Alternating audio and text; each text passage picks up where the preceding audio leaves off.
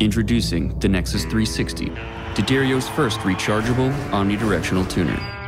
Visible at every turn, from any angle, no matter where you wind up. Nexus 360, built for your next stage.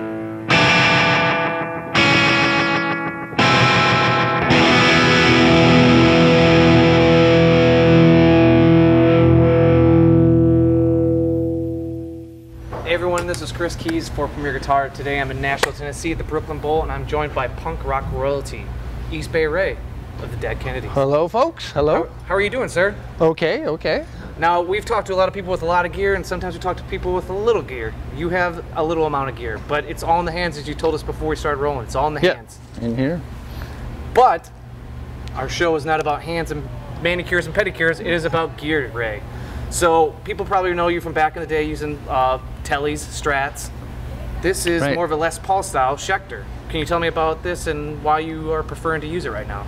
Oh, uh, well, I don't like to take my classic guitars on the road. You still have those, so you still have those. yes, I still have them. Okay. And um, this, you know, this gets the job done. Um, I have a couple of them, and uh, I've had guitars stolen, so Yeah. this, if it disappears, it's nothing. And um, and I really love Seymour Duncan pickups, so these to give a plug for them. These have Seymour Duncan pickups. Do you know uh, what specific models? Because I'm sure people will be interested to know uh, which Um, ones there. This is just like a regular Gibson style humbucker, and this is the Jeff Beck, Oh, okay. the Jeff Beck one.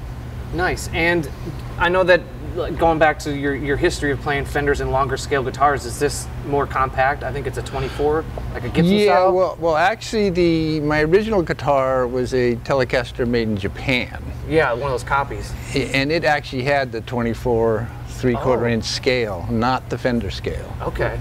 So that's a, Interesting. that's a secret thing there. We're about uncovering secrets here, Ray. yeah. Um, and and what I, I guess the, what I did is I got the guitar and I took the pickups out, uh, routed it out, and put a humbucker here at the bridge. Yeah. And that was a big part of the sound of that twang, Yeah. but it also had the bite for your guys' right sounds. yeah and then um, typically i have uh, i had like a uh, uh, uh, a strat pickup here And would you And- use that Strat pickup, or was oh it? yeah, yeah I, I used the bridge pickup when you see the show tonight yeah.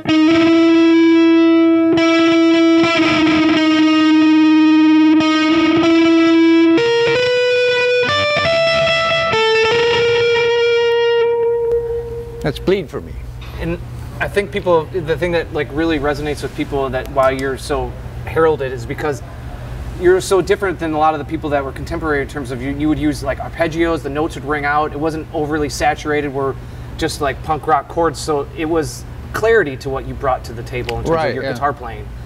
And is that a thing that you had to work work with in terms of your gear? Because you know you didn't want to get lost in the mix, having so much mid range and you know dealing with the rest of the guys in the band. uh, well actually uh, what it really was is i really had a hard time copying solos off of a record Uh-huh. so what i would do is develop my own method musical method of getting from one place to another so it's actually lack of technique Really? it hel- helped with the music. You know, like like one of the things I do, like in Moon Over Marin, is I you know put a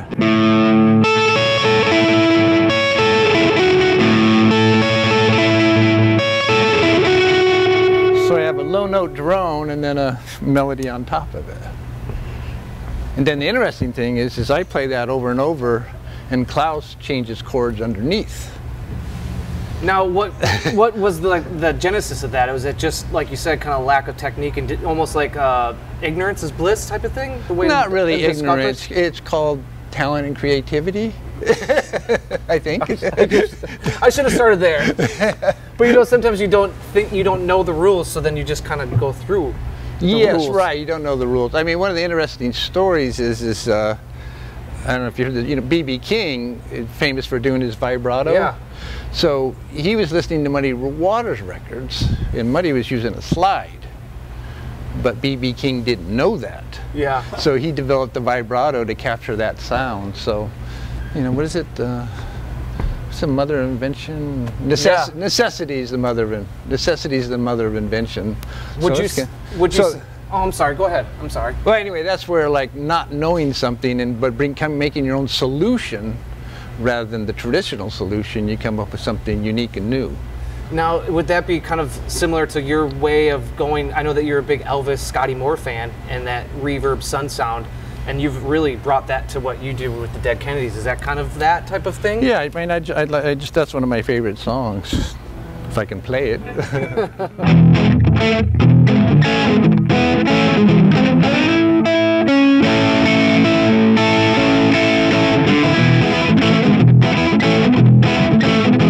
Slapback.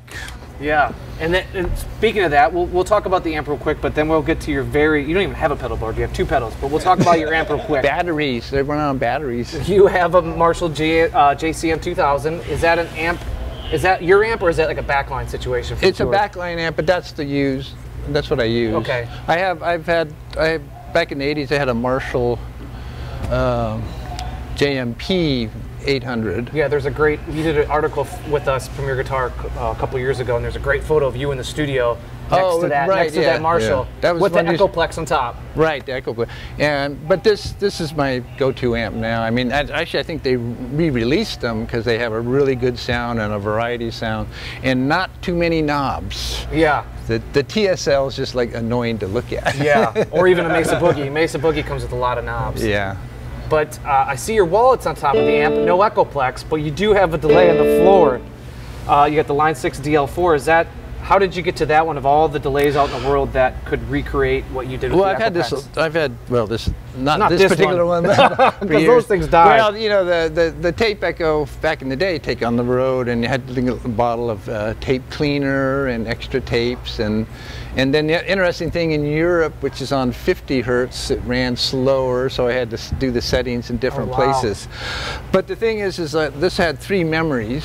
ah, And that's basically, I used three different sounds. You know. Okay. So one is the.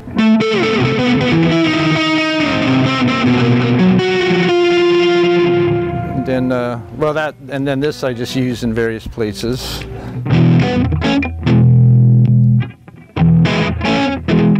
Or we, uh, yeah, these are on MTV.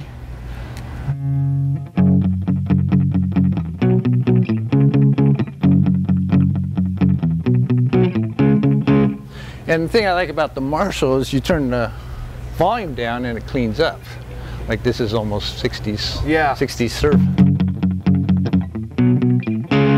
And then this one is the for one song that we started with. people probably know that one just on Yeah. the one the one chord. Ray, I think one thing that's really interesting about your setup, even though it's pretty small and compact, is where you place the delay. You don't have it in the effects loop, right? You put it, you go guitar Absolutely not. into the. ex- Absolutely not. Yeah. And the reason is, is like the echo, the repeats. See, so they go down in volume, Uh-huh. and as they go through the amp, each one is a little cleaner than the other one. So it's so it's they're a little bit different. I uh, the Echoplex. I studied the Echoplex, and the Echoplex uh, kind of does that in the feedback loop. Yeah. Each repeat is totally different sounding, and you can adjust it with the bias of the tape. It's musical. It's musical. Yeah, it's it's uh, wet Or and liquid. even. And and the other thing, like on this delay, they have um, a slight modulation. So I've actually put this next to my Echoplex and I adjust the modulation so it's like the wow and flutter of a tape machine. Yeah.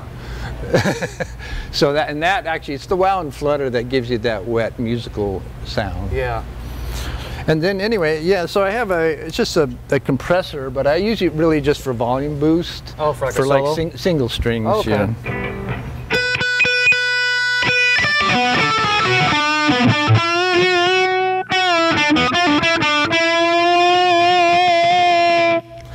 But the, and, but the reason I put it after is for the same reason, in that it'll boost the echoes.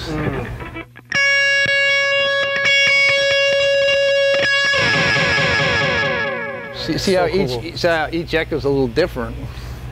That that's that's the other thing to make it interesting. I, you know, when digital delays came out, I tried them, and it was just like, ugh. ugh. Well, Ray, I know you guys got a sound check. You guys got to get ready for the show. I appreciate you taking the time to talk to us. Oh, thank you. Cool. This thank has uh, you. been a lot of fun, everyone. Stay safe. Keep rocking. All right. Thank you. Thank you, Ray.